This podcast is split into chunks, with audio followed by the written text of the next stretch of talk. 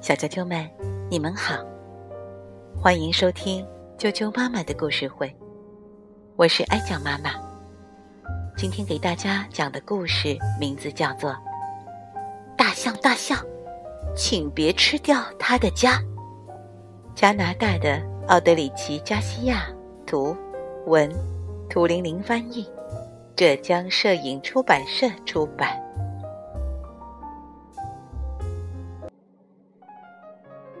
大象，大象，请别吃掉它的家。小老鼠妮妮的家，在绿浓浓森林入口处的一棵大树上。这一天，正在树下练习跳舞的妮妮，忽然听到了“砰砰砰”的声音，就像打雷一样，震得地面都在发抖。他转身往路口一看，哦，我的天哪！好家伙，原来是一只大象正慢悠悠、慢悠悠的渡过来，一边走，一边用它那长长的、力大无穷的鼻子卷住路边的树叶，美滋滋的塞进嘴巴里，咔嚓，咔嚓。吃的好香啊！这可急坏了小老鼠妮妮。大象马上要吃掉它的家了，怎么办？怎么办？怎么办？一定要阻止这个大家伙！妮妮着急的想着，不能让它吃了我的家。保卫家园的勇气是巨大的。小老鼠妮妮使出了吃奶的劲儿，想要阻止大象的脚步。可是，大象那么大，像一座小山；小老鼠妮妮那么小，像一朵小花。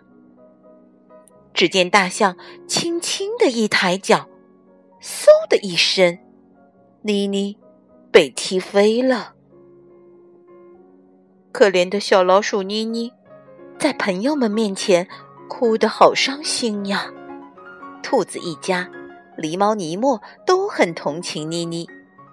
小猴子威利咕噜噜转动着眼珠，想出了一个法子：我们可以用石头筑起一道高高的防线。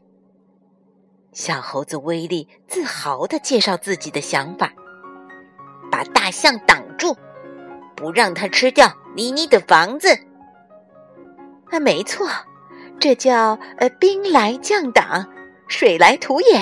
兔妈妈索菲说：“没错，我们人多力量大。”狸猫尼莫也充满干劲。嗯嗯嗯，小兔子们猛点头。可是，真可惜呀，兔子一家。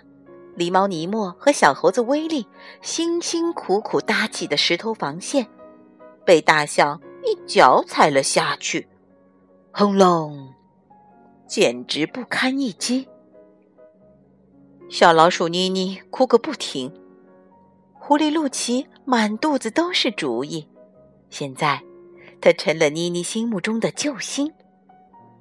他果然没有让大家失望。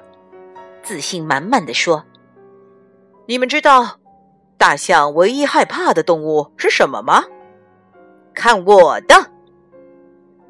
哈哈哈！我是百兽之王！嗷！”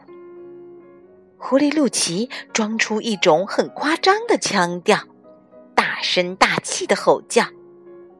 哇，果然有点可怕。嗯嗯嗯。两只小兔子猛点头，但这真的行得通吗？啊，好可怕啊，好可怕啊！果然行不通。看来大象并不害怕狮子，何况还是一只假扮的狮子。大大象快要吃掉我的房子了。哦，可怜的小老鼠妮妮，眼泪都要哭干了。熊猫查理里可是绿浓浓森林里最有学问的人呢。大家都满怀期待的看着他。查理里摸着胡子想了半天，最后说：“看来只能用全世界通行的一招啦。”哇哦，全世界通行是什么意思？不过听上去好厉害哦！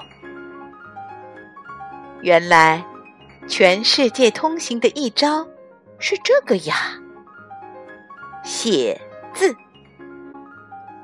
相信大象看到这句话就不会吃你的家了。查理里多定地说：“嗯嗯嗯。”两只小兔子拼命的点头。是呀，谁能无视这么有学问的方法呢？熊猫查理里练了十几年的书法，横幅上的字果然飘逸洒脱呢。但大象竟然看都不看一眼，还把它吃掉了。所有绿浓浓森林里的居民们，包括熊猫查理里，要到很久以后才知道，原来所有的大象都是近视眼，他根本看不清横幅上写的是什么，还以为是吃的呢。还有什么办法呢？真要命！这下连熊猫爷爷都没有办法了。唉，实在不行，妮妮，你就换个家吧。熊猫查理里叹了口气说：“这也是没办法了，谁能阻止一头大象呢？”嗯，妮妮，别伤心，我们都会帮你建新家的。好心的居民们异口同声地说。可不知怎么的，小老鼠妮妮哭得更伤心了。正当大伙儿束手无策的时候，一只红嘴巴的小鸟扑扇着翅膀，飞落到大象的头上，叽叽喳喳。叽叽喳喳，咦，看呐，看呐！大象停下脚步了，这是怎么回事？真是奇怪呀，真是奇妙呀！大象不再前进，反而转身走了。小老鼠妮妮的家得救了。这是怎么回事？小老鼠妮妮问他的朋友们：“不，不，不知道。”小兔子们把脑袋摇得像拨浪鼓。那难道是小鸟施了什么魔法吗？叽叽，叽叽。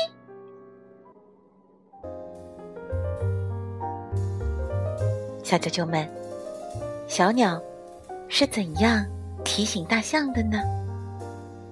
对，他用的是语言，他用语言去沟通。